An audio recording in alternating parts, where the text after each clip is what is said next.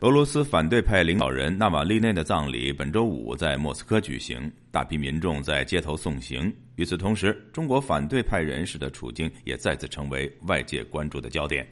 请听记者唐媛媛的报道。俄罗斯著名反对派人士纳瓦利内二月十五日死于俄罗斯北极监狱。他因为长期与莫斯科当局抗争，并披露政府的贪腐状况，多次被警方抓捕。过世前，纳瓦利内正在狱中服刑十九年的徒刑。在纳瓦利内过世后，外界也开始探讨为什么中国不曾出现纳瓦利内般的反对派领袖。国际人权组织自由之家中港台地区研究主任王亚秋在该组织发布的二月份期刊中对此进行了分析。